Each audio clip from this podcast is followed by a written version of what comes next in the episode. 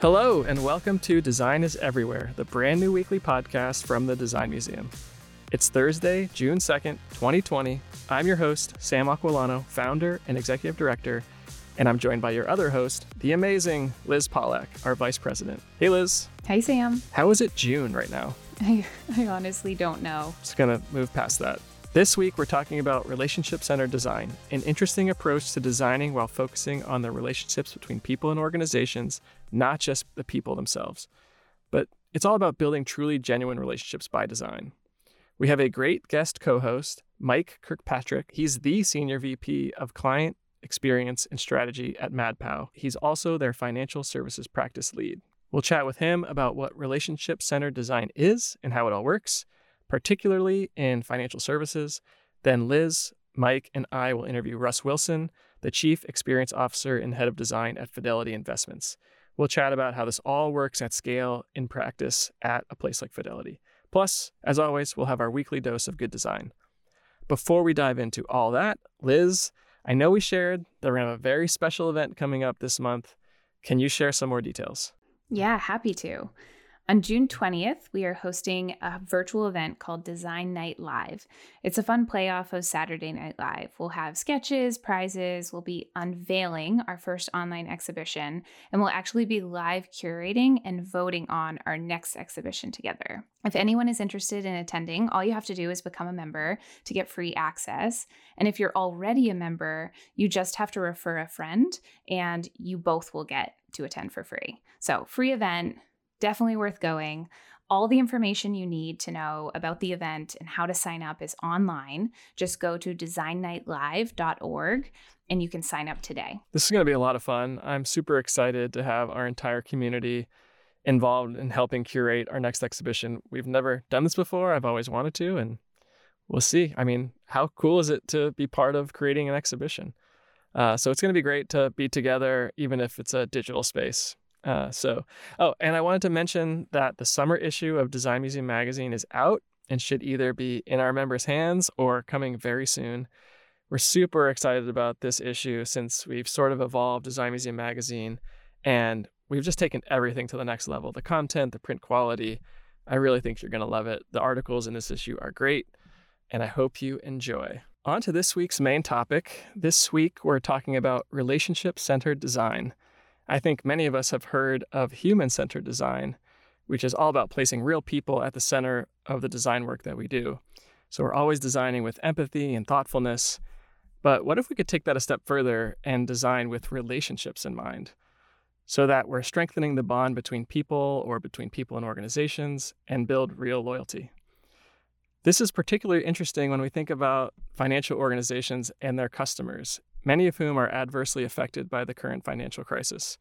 So instead of blindly selling services and products, these organizations can focus on where people are right now in the moment of their journey to develop a lifelong trusting relationship. You can imagine this has business impact as well as social impact for the customer, uh, as both the fates of you know the company and the customer are really intertwined. To talk about this, relationship design, relationship centered design, and all its implications, uh, we have a special guest co host. Mike Kirkpatrick is part of the leadership team at MadPow, a strategic design consultancy that leverages the psychology of motivation to create innovative experiences for a diverse collection of clients. Mike has a career in user experience design, but now leads the financial services practice at MadPow, helping steward transformation projects for Fortune 100 clients. Here's a clip of Mike speaking at MadPow's Financial Experience Design Conference. The best experiences are a thoughtful blend of technology and humanity. And I think if we do a great job of truly designing how those come together, uh, that's a huge next opportunity. With sort of everyone has phones now, everyone understands digital. We have to get to kind of the next level, and this is where I believe uh, we're headed. Mike, welcome to the show. Thanks for being here. Thanks. Great to be here. Yes, let's dive in. Let's get into relationship centered design, right? It's sort of a, a new phrase, a new word. Um, but it's really intriguing, right? Because, uh, you know, this human centered design. I, one of my friends, Joey Zeledon, I, over the weekend, he published a post and it asked, uh, is human is human centered design selfish? And it got me thinking about the topic today, um, because this could kind of be the next evolution. So, can you explain a little bit about what relationship centered design means like in your practice, and then maybe some of the differences between that and human centered design, if any? Yeah, it's a uh, it's a it's always interesting because you know human centered design. Watching the arc of that over the years has been uh, awesome. You know, human centered design used to be something you have to sell, right? And now it's much more an accepted practice, and it, it's a best practice for uh, for delivering experiences, which is what we do at MadPow. And um, relationship centered design is sort of uh, the next level. And I, th- I feel like human centered design continues to evolve. Uh, we're seeing that practice incorporate um, facets of uh, psychology. So there was a time where, you know, I focus on financial services, which can tend to be very transactional. And when you have a transactional relationship with customers, uh, even when you've committed to a human centered uh, approach, uh, you may uh, limit the opportunity if you're only looking at a that transactional view. Uh, we work with a lot of customers that have multi-product relationships with customers, so they might sell insurance products plus banking, you know, savings vehicles, investments, and by having a more relationship centered approach to that uh, to, to what they how they approach those customers uh, they can uh, be even more human centered in how they interact with them on a regular basis. So truly listening and understanding the context of the situation what their customers are going through and how it fits into maybe a bigger picture maybe where they are within their stage of life you know?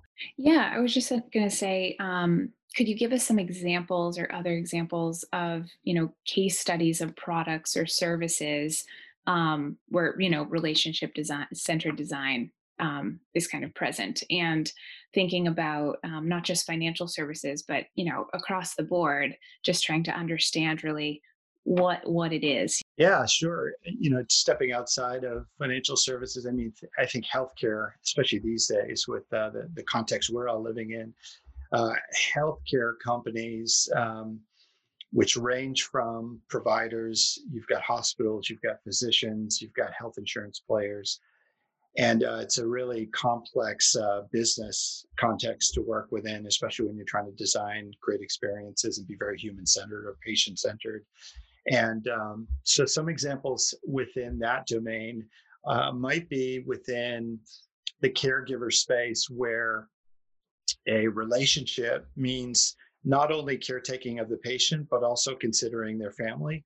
Often uh, the family has a lot of uh, skin in the game and a lot at stake in those um, uh, interactions. And if you purely designed, if you purely use human centered design and only focused on uh, the patient, you'd miss a lot of very important aspects around their family and um, and uh, and the considerations there. So that's we work in, in, both healthcare and financial services have a lot in common, but they also have some key points of departure, and I think that's one key point of departure there uh, within healthcare. Yeah, yeah, that's uh, that's what strikes me about this whole concept, right? Is again being trained as a designer at a time when human centered design was like the thing, like you said.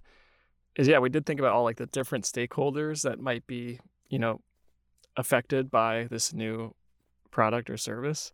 But I'm not sure we ever really were like, okay, well, those two people are going to connect and those four people are going to connect and what does that experience look like? It's almost like instead of like a hub and spoke of like our service at the center and you know each individual person it's sort of like a network and how this all like orchestrates or choreographed so to speak uh, which is really fascinating as a, as a way to think about design. If you're designing for relationship what's interesting i suppose is that you're not designing for transaction anymore. So you may consider things in a transaction that need to be different because you're you're you want to interact to honor the relationship. And i think if companies recognize that and make adjustments um, and, and have that longer view that's honestly where a lot of the behavior is flowing especially with uh, younger millennials that search to work with companies that they admire um, and that they can have relationship with uh, when they think about brands they're thinking about companies that embody an ethos they buy into. And um, and so the companies that are understanding that may be willing to take a, a short-term miss for a long-term gain. Uh, we work i can't name who but we work with a financial services company is very large and they have uh, multiple products that they offer. And I have been in the room when they have literally decided to do something better for the relationship uh, than it is for the short term, like for the fiscal year, for example. And that and their loyalty numbers are uh, 90 plus percent uh, every year, and everybody's trying to figure out what the secret is. And in some ways, it is relationship based thinking. Yeah. So it kind of touches back on what Sam was saying about like in human centered design, you'd probably start by talking to the stakeholders. What is the process with when you focus on relationship centered design? And is it different? I, I, think it's very similar. I think it's like I said, I think of it as more an extension of human centered design principles. Um, what it may entail is taking a look at um, the customer journey, uh, beyond just a product based view, which often clients will, if you think about it, uh, clients that are in our world trying to solve a problem typically live within a part of the organization and are funded by a part of the organization. So may have a very product centered view of the problem space. And so what we like to do is try to expand that to take a look at, at a just a maybe a wider spectrum um, beyond just that single product interaction what is the life of the uh, the customer? What is that relationship product to product? What what changes over time? So i don't think it's um, I, I, think of it as an extension of human centered design more so than a completely new methodology. Yeah one thing that i've been thinking about uh, related to this is also equity and how you know there were some stories in the news about you know the ppp the payment protection program and how you had to have an existing relationship with a banker to actually get into it. And so that let, you know, left a lot of, you know, women and minority owned businesses kind of out in the cold. I wonder if, you know, this is jumping back to financial services, but if we're talking data, if we're talking about relationship design, in the past you may have had like a physical, real human relationship with your banker and I wonder if this is a way to sort of design that relationship for more people who haven't had access. Yeah, certainly. Uh, if you're referring, Sam, to the fact that you know technology and, and it's it's been really amplified through this COVID crisis, technology has allowed us to have relationships in a much different way. We can reach way more people than we ever could, and mm-hmm. relationships used to be, if you use that word, uh, the connotation was certainly human to human. It was right. something where we're in the same place, maybe talking about um, my banking needs. And I've been encouraged. You know, it's funny. It's been tough. We've all been uh, at home, and you know, we all have different shades of of mm-hmm. tough, mm-hmm. and um, and um, some of us more fortunate than others through this uh, crisis. I have been extremely encouraged by the silver lining that is accelerating a lot of this uh, relationship building, and uh, I, you know, fi- companies that are finding ways to be creative about um, interactions with customers through mm-hmm. this crisis has been pretty awesome. Uh, we we have a client that put a new product related to the PPP program. They put that out in uh, in the world within seven days, uh, which for them wow. is unheard of. If you if you said if you said they had to do that before the crisis, they would have said we can't do it. That we can never do that. And yeah, we'll be emailing for seven days about right. when to meet meetings. Yes, right. so you know, I, yeah, I, I, do think you know technology and certainly this experiment that has us all on Zoom, including us right now. Um, maybe will promote uh, new styles of interaction that lead to deeper relationships with companies that uh, used to really rely on that face to face. Yeah, that's great. Well, thank you so much, Mike. This was awesome. Sure. Listeners, be sure to check out the amazing work Mike and the team at MadPow are doing in this space, visit madpow.com. MadPow is planning a, another financial experience design conference on October 21st and 22nd. And so you can learn more about that at financialexperiencedesign.com. Mike, stay with us. We're going to continue this conversation and bring in Russ Wilson. He's the Chief Experience Officer and Head of Design at Fidelity Investments. Design is Everywhere is brought to you by members like you. Every member receives Design Museum Magazine, our must have quarterly print and digital publication about design impact. It's how we can bring the Design Museum directly to your door. You don't even have to leave the house, it'll come to you. Each issue contains stories from creative thought leaders on how they're using design to change the world. Yeah, some past stories include Turning the Inside Out, The Workplace Meets Mother Nature by Lee Stringer, and interviews with design leaders like Kat Holmes, Senior VP of Design and UX at Salesforce. Design Museum Magazine is design inspiration you can hold in your hands. Visit designmuseummagazine.org to subscribe today for just $3 per month. That's $3 per month that we bring the world of design to your doorstep. Check it out at designmuseummagazine.org today. And we're back, and we're joined by a special guest. Russ Wilson is the Chief Experience Officer and Head of Design at Fidelity Investments. He's a user experience and product executive with 20 years of experience designing and developing successful software and experiences. Before Fidelity, Russ was a design leader at IBM, Google, and Microsoft. Russ, it's great to have you. Thanks for coming on the show. Awesome. Awesome. Great to be here. Yeah.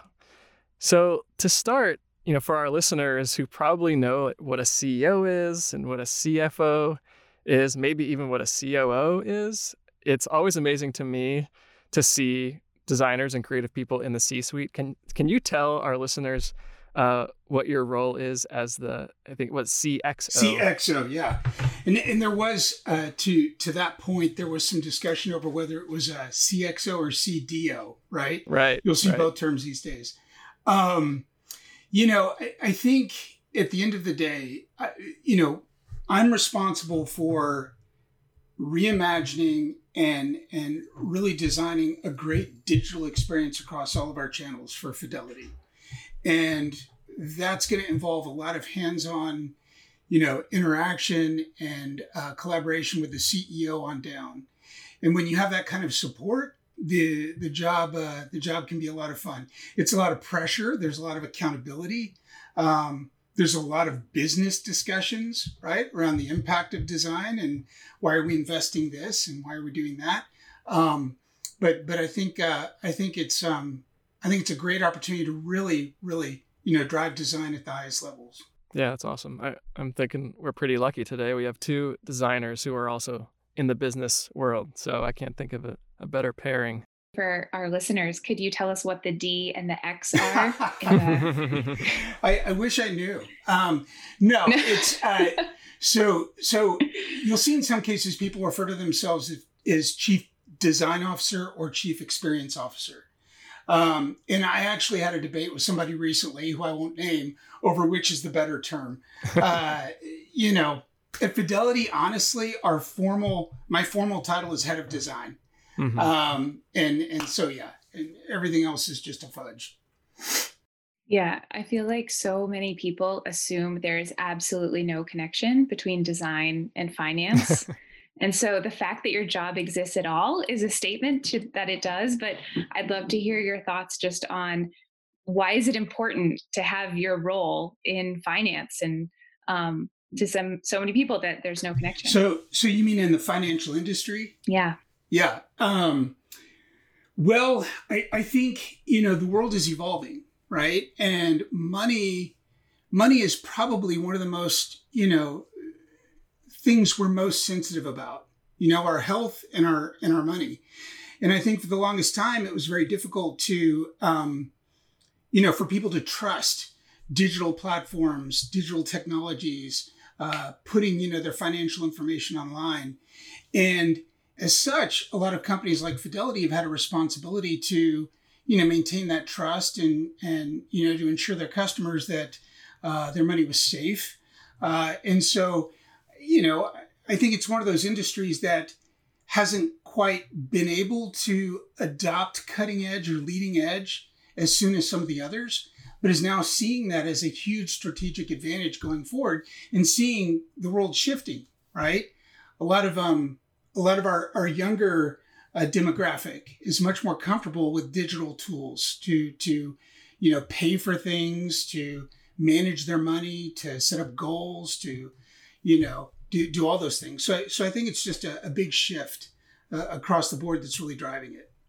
What do you see? I guess what was attractive to you in moving over to Fidelity and in terms of what the opportunity is? I, I know for me, as a design thinker, I get excited about the potential. There were so many factors. You know, one of the first things that I look at when I talk to companies is leadership. And I was blown away by the leadership. You know, the, the truth is, I, I've been on the West Coast. And when you talk about companies like Fidelity, you don't, a lot of people don't necessarily know a lot about them. And on top of that, Fidelity's private. So it's even more mysterious in some ways, right? People don't really understand the inner workings. And so, you know, you're kind of curious, but you're wondering, you know, is, is this just a, a old stodgy finance company or 401k company? And then you start meeting some of the people and you're blown away. And, and I was.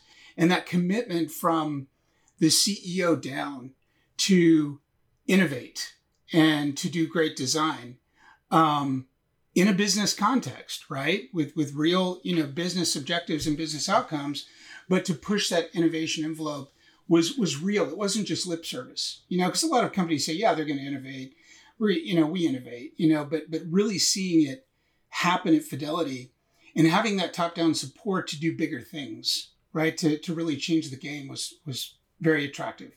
Yeah, absolutely. So, you know, today we're talking about relationship centered design and you know how does that approach play into the design work at fidelity? For me it, it, to build a relationship you've got to have trust. Uh, you know it starts with trust. And how do you get to trust? Well i think ultimately it's about transparency right? That's that's one huge factor. Um, and what i mean by transparency is that you know I think we all just need to be honest right we do have a business we have to make money i'm not going to tell you that everything I do is just for you. You know, uh, you won't believe me anyway, right? I mean, we all assume anytime I show you anything for for you know most of the things you see on the web, you're assuming there's something, there's some catch, there's something in it. So why not just be authentic? Why not just say, look, we make money this way, but we're going to do something really great for you in the process, and that's a win-win you know scenario and so I, I, think just being transparent and, and authentic is key i think empathy is really important. You know, it's it's easy to um, see the world through our own eyes and not realize what someone else is going through. There's a lot of, you know, kind of standard uh, financial advice, kind of boilerplate financial advice you might give, and the truth is it doesn't apply to everyone. And then finally, I think exceeding expectations. Mm-hmm. Uh, you know, where we can uh, go above and beyond. You know, doing things like proactively uh, acting on our customers' behalf you know, um, I think goes a long way in, in, in building loyalty and, and relationships. Yeah, I always think about the classic design word, the delight. And the more you can delight, right, the more loyalty. Because I just want that feeling. It's like a drug. Keep delighting me, please. Yeah, exactly. delight me constantly, and that you will have me for life. Um, exactly. So yeah, when we, were, when we were chatting about this earlier with with Mike, you know, he was chatting about um, or talking about the journey that people are on in their life, right? They might have a bank account in high school and then they go to college and so i'm curious if there's any like specific products or services that you could talk about at fidelity that were sort of designed to have this relationship that sort of e- evolves over time that that's part of where we're moving. That that's part of our digital journey. Uh, i don't know if you've used greenlight. I i use it with my daughters. It's it's phenomenally easy to um, manage a, credit card for for all three of my daughters, um, and and that's a way to start getting that brand recognition and that trust built throughout their lifetimes. And so we're really starting to look more at where we can help, uh, you know, help you know younger demographics, people in different financial situations uh, along that entire path. Mm-hmm. Yeah, I'm thinking about now, right when we're in the middle of a, a pandemic and a financial crisis. Um, you know that's hitting people in different ways. I've seen some companies are like just pretending like this isn't happening and they're just like selling the same way, which again, people probably interpret it differently. I interpret it sort of as a little bit tone deaf. Um, and then there's companies and organizations and their advertising and how they're communicating is sort of like, here's where we are, we're here together. Um, and so I wonder if you could talk about you know, how this approach sort of changes when people don't have a lot of money and maybe that relationship is about kind of lifting them out of this kind of collaboratively maybe yeah i mean that that really goes back to empathy and and you know um, understanding that there are situations now where traditional financial advice may not apply right? Um, people need liquid cash. They need liquid assets. Um, some in some cases they have to you know make draws on 401ks you know and things like that. And whereas you might typically say, well, that's not really a good idea, you have to kind of meet them where they are and, and support those decisions right now and not not make them feel bad about it either, right? A, lot of people don't have that choice at this point. Um, so I think uh, I think you know we're we're trying to we we've made a lot of effort to work around the clock to to really be there for our customers and to reach out and and to have that perspective you know um, you know, I, I can tell you shortly after the uh, the the pandemic started to really take a hold, you know, we were working on weekends and evenings, um, you know, reaching out to customers, trying to modify things, or some of our digital assets, like you said, not mm-hmm. to be tone deaf. Uh, you know, it's it's it's important. It's a different it's a different time. People are thinking totally different than they were four months ago. Yeah, Totally. Yeah. And you can almost tell, and maybe that's it. There's some of these like campaigns and messaging were just like in the can and it just like, we're like, just go. But others were like, we are pivoting and we're going to work our butts off to be relevant to this time. And I, I, I could tell the difference. I don't know how many people are picking up on it, but it's the companies that are responding to the moment that I think. Um, I saw, I saw, uh, uh, to that point, I saw a deodorant commercial last night, and the entire commercial were images of people working out in their homes. Excellent. Right? And and so they were doing cartwheels over sofas and you know doing pull-ups in their doorways and then it was a deodorant commercial. It's like okay, I, I guess they've adjusted, right? Actually thinking about that strategy like we were talking about this in terms of fidelity. Um, and you know, I know Mike also you talked about MadPow working with a lot of like Fortune 100 companies. But for all the small businesses and entrepreneurs that you know might be listening how can they sort of apply let's open it up. Human centered design or, or relationship centered design to their work especially at a time when you know i mean small business is the lifeblood of this country. How do we use design to to bolster what they're doing? You mean if they don't have a 50 person research team? Yeah you got it. Yeah three, yeah, okay. three 50 person research teams a design team. Um, yeah um, so I look, I, I think a lot can be said for just rolling up your sleeves, you know, with a small cross-functional team and and working directly with customers, right?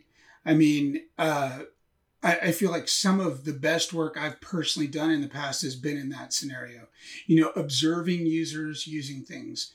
Yes, it's true. Users won't tell us what they what they necessarily need because they don't understand you know what's possible in all cases but they can certainly help you you know design a great solution especially in cases where you know uh, they're a domain expert and you're trying right. to develop your domain expertise but you know we've done some phenomenal work in the past with a with a five person team you know a designer a, a researcher some developers a product manager it's it's kind of a fundamental unit that can really go very far mm-hmm. I, I think if I would add to that, you know, I think Russ is exactly right. I think it comes down to iteration, right? So, uh, I, unfortunately, you know, a lot of the smaller businesses might think of it as a one and done exercise or something that's uh, revisited occasionally in experience strategy, um, where it's really something that you can do with a very small team. It can be done very well with a very small team and then iterated upon over and over. And I think it's it's not only understanding how you know I, I, find that the smaller and less sophisticated our clients are they tend to I, will say it again, have a very product centric view of the world. So when they go into some of those research exercises, they're sort of trying to prove the product's place in in the scenario. And the reality is, is start by just paying attention and listening and understanding people's motivations and the problems they're trying to solve. And you'll get a lot out of that that may actually lead to entirely new product ideas um, that you, you, you could never have discovered any other way. Uh, you know, insurance companies sell insurance products, and you hope to never use them. And when you do use them, man, that's a bummer, right? It's right. a claim that you got to call in for. Usually, it's not a good. You don't feel great about it. Uh, almost all all the time. Um, and many insurance companies, the way their um, the economics works, is that the person you're working with is actually incented to not pay that claim and to drive right. that claim down.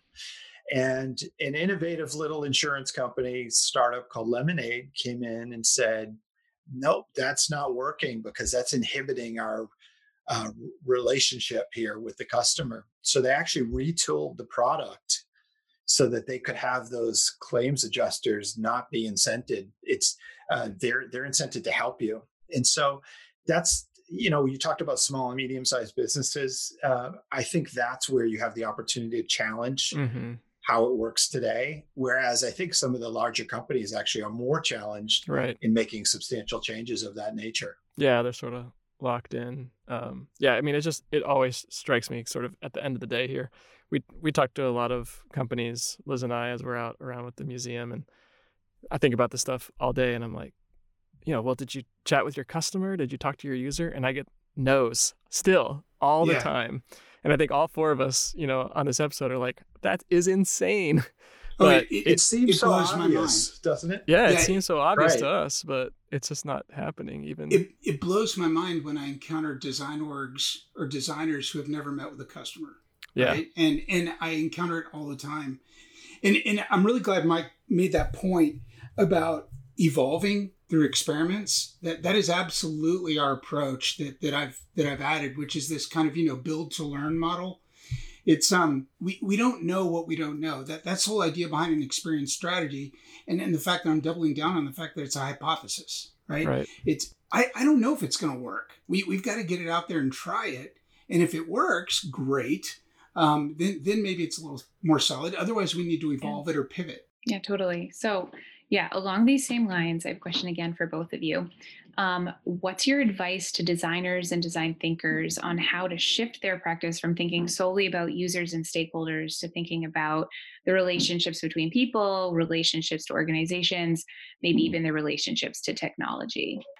I think I, I keep coming back to the fact that um, you already know how to do it it's just a matter of shifting your perspective a bit here. So it is a version of uh, the same kind of thinking you're applying uh, with human centered design, but you're widening your scope. So I would suggest, you know, we just talked about research and spending time with uh, the user audience that uh, is your design target. I think that's uh, certainly a place to um, to focus and spend time, but spend time learning more about um, the situations and scenarios, uh, not just the narrow focus of the product design or the product that you're delivering or the transaction or the or the service you're delivering.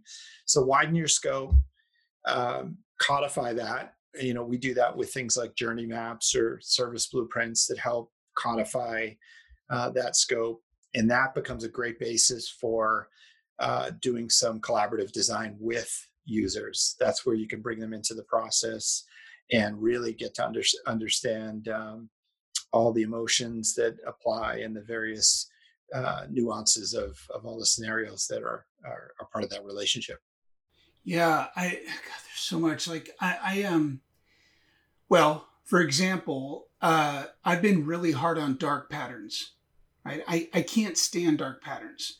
I, to me, if uh, if you have to implement a dark pattern so wait uh, i don't i don't know what a dark pattern is oh okay here we go so a, a dark pattern and and mike elaborate if you if you think i'm not hitting it dead on but but to me a dark pattern is a design that kind of manipulates the user to do something right, for your benefit. Gotcha. Um, so, for example, uh, maybe a broad one is it's easy to sign up for a subscription, but hard to cancel it.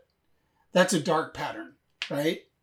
Um, and I feel like companies that rely on dark patterns need to look at their business model. Because if that's how you if that's the thing you need to do to to drive your business you've got you've got problems right? Mm-hmm. and you're never ever going to build a sustaining company over time ever. Um, it, it, will catch up with you. So I, I think that's a massive thing that people have to really push back on. And i've you know, I've encountered designers in my orgs before that have come to me and said, well, the, the product owner, the product manager is really pushing for this. They've got a KPI they've got to hit. And so they want, you know, they want it to automatically pick the most expensive option and just move the user to the next screen, you know? Right. And, and, uh, I think as designers, as representing users, but at the same time as walking that fine line between the business, you know, and and the optimal user experience, I think we have to push back on those things and find better solutions. Hmm. Uh, Absolutely. Yeah, so good. That is a challenge. Man, I hate them. oh, you'll start seeing the them everywhere.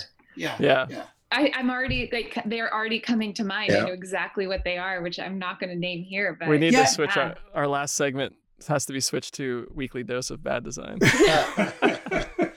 There's dark patterns. Yeah. Dark patterns. With Sam and Liz. Yeah. Oh man. Oh, thank you both. And thank you so much for joining us, Russ. This was great. Awesome. Yeah. Th- thank you so much. We've been chatting with Russ Wilson, Head of Design and Chief Experience Officer, CXO at Fidelity Investments. Visit fidelity.com for planning and advice. They also have a really great COVID 19 resource center with frequently asked questions and info and updates about the CARES Act.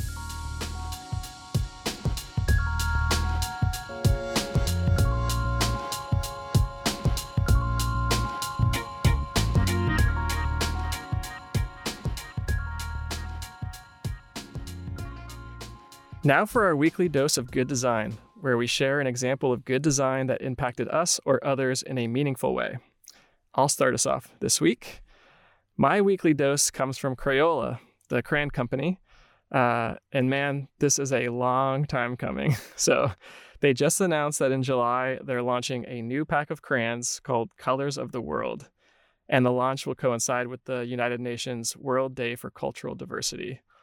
So the pack uh, will contain new colors that represent more than 40 skin tones from around the world. So awesome. The, the colors were created in partnership with Victor Casale. He's the CEO of Mob Beauty, which is a sustainable makeup brand. And it's just so interesting because the, alignment here, they're known for creating foundation colors uh, for many skin tones. And so it's just wonderful that now any kid around the world can draw with crayons and you know they have the tools to represent themselves and their families uh, and so this made me smile and made me really happy this week liz why don't you go next Great. Yeah. So this week mine is very simple, uh, but oftentimes that's true of great design. So I decided I'm yep. going for it. Um, as I think everyone knows at this point, my husband and I have a two and a half and a four and a half year old home with us right now. And keeping them entertained, getting our work done, and keeping our house clean um, I would say it's nearly impossible at the moment. And uh, it does make me really appreciative of these eeBoo puzzles that we have. I think I'm pronouncing that correctly. Um, but they're beautiful and they're well made and they're age appropriate. Uh, and my favorite feature, uh, because at any given moment in our house, we have about five of these out at a given you know time. So it's a lot of puzzles and a lot of puzzle pieces but the back of them each puzzle has their own unique pattern. And so it means that when you find the puzzle piece under the rug or under the couch or wherever it may be you can quickly go and put it back to the right puzzle. And you know like i said it's very simple but it's a real game changer for us. All right last but not least mike Sure. Yeah. And, and, hopefully this is in keeping with the tradition of the segment here. But, um, you know, through this, you know, uh, COVID crisis and, and in the, you know, the turn of the nice weather here in the, in the Northeast, I tend to do a lot of work around the yard and a lot of home improvement stuff. And a lot of people, I think, you know, are starting to come out of the woodwork to oh, do yeah. uh, woodworking. And, um, I have been really impressed with uh, Home Depot, believe it or not. and their response. So they needed to design an entirely new service. Uh, this idea of ordering things on the website and then driving up to a parking spot and having somebody come in and load it to your car, and to do all that very, very safely. And um, I, am uh, you know, so I did, I did actually interact with that recently. Nice. I needed to get some, some uh, storage units for the basement. We're cleaning up the basement. It's funny when you're home, you know, you oh yeah, everything. projects, right? So uh, it's been, uh, you know, very incredible. I drove, you know, I ordered online. I drove into the parking lot. The signage was all up as to where to go. Uh, the traffic flow was really nicely managed. I was more impressed that they basically uh, put up an entirely new service uh, in such a short period of time, and it worked. Yeah. And it, it's it it's a good. It's going to have a lot of stories that I think I'm going to be using within client scenarios of what we can actually do mm-hmm. if we uh, put our mind to it. Because it, it worked great for me. It was very easy, and I remember leaving the parking lot thinking, we should just do this all the time. I love the way that works. I don't need to go in the store, but mm-hmm. I love the. I'll drive here. I'll pick it up, so I'm sure it's going to be the advent of a lot of uh, continued uh, service in that same spirit even after this crisis is over. But it was yeah, a, a cool. moment of delight, to your point. Right. Sam. I was gonna say again, like that moment, you're probably like, yeah, I'm gonna do this again. Like maybe yeah. we maybe we think too hard. Delight your customers, treat them well, and whoa, amazing relationships are built.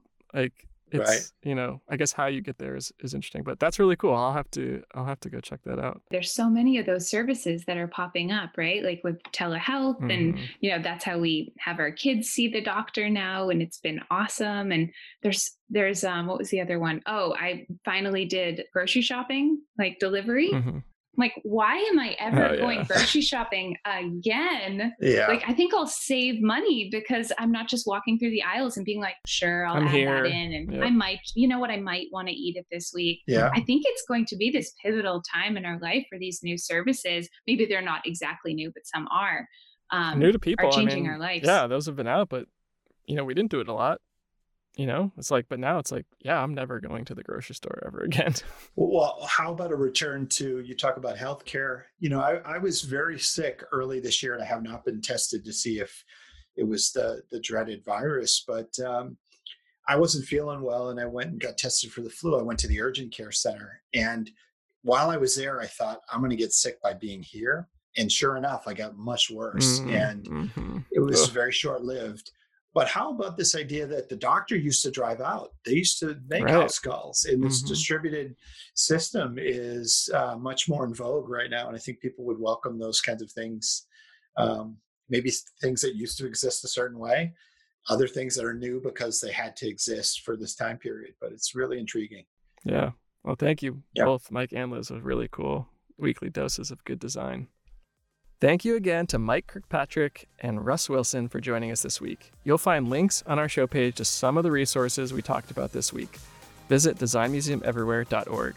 Yes, and while you're there, make sure to become a member, or if you're already a member, to refer a member so that you and a friend can join us for Design Night Live.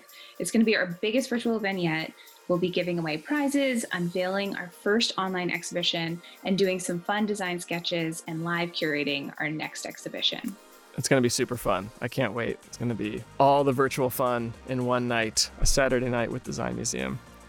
We can continue the conversation online. Like us, follow us. On Twitter, we're at design underscore museum. On Instagram, we're at Design Museum Everywhere. And on Facebook and LinkedIn, you can find us by searching Design Museum Everywhere. Remember to subscribe to Design is Everywhere on Apple Podcasts, Spotify, Google, or wherever you listen to your podcasts, and rate us and leave a review that really helps people find the new show. Yes, please. This episode was written and edited by me, Sam Aquillano, and produced by Ryan Flom. Our theme music is Orange Sunset by One Wave. For Liz Pawlak and the entire team here at Design Museum Everywhere, thank you, and we'll talk to you again next week. Bye, everyone.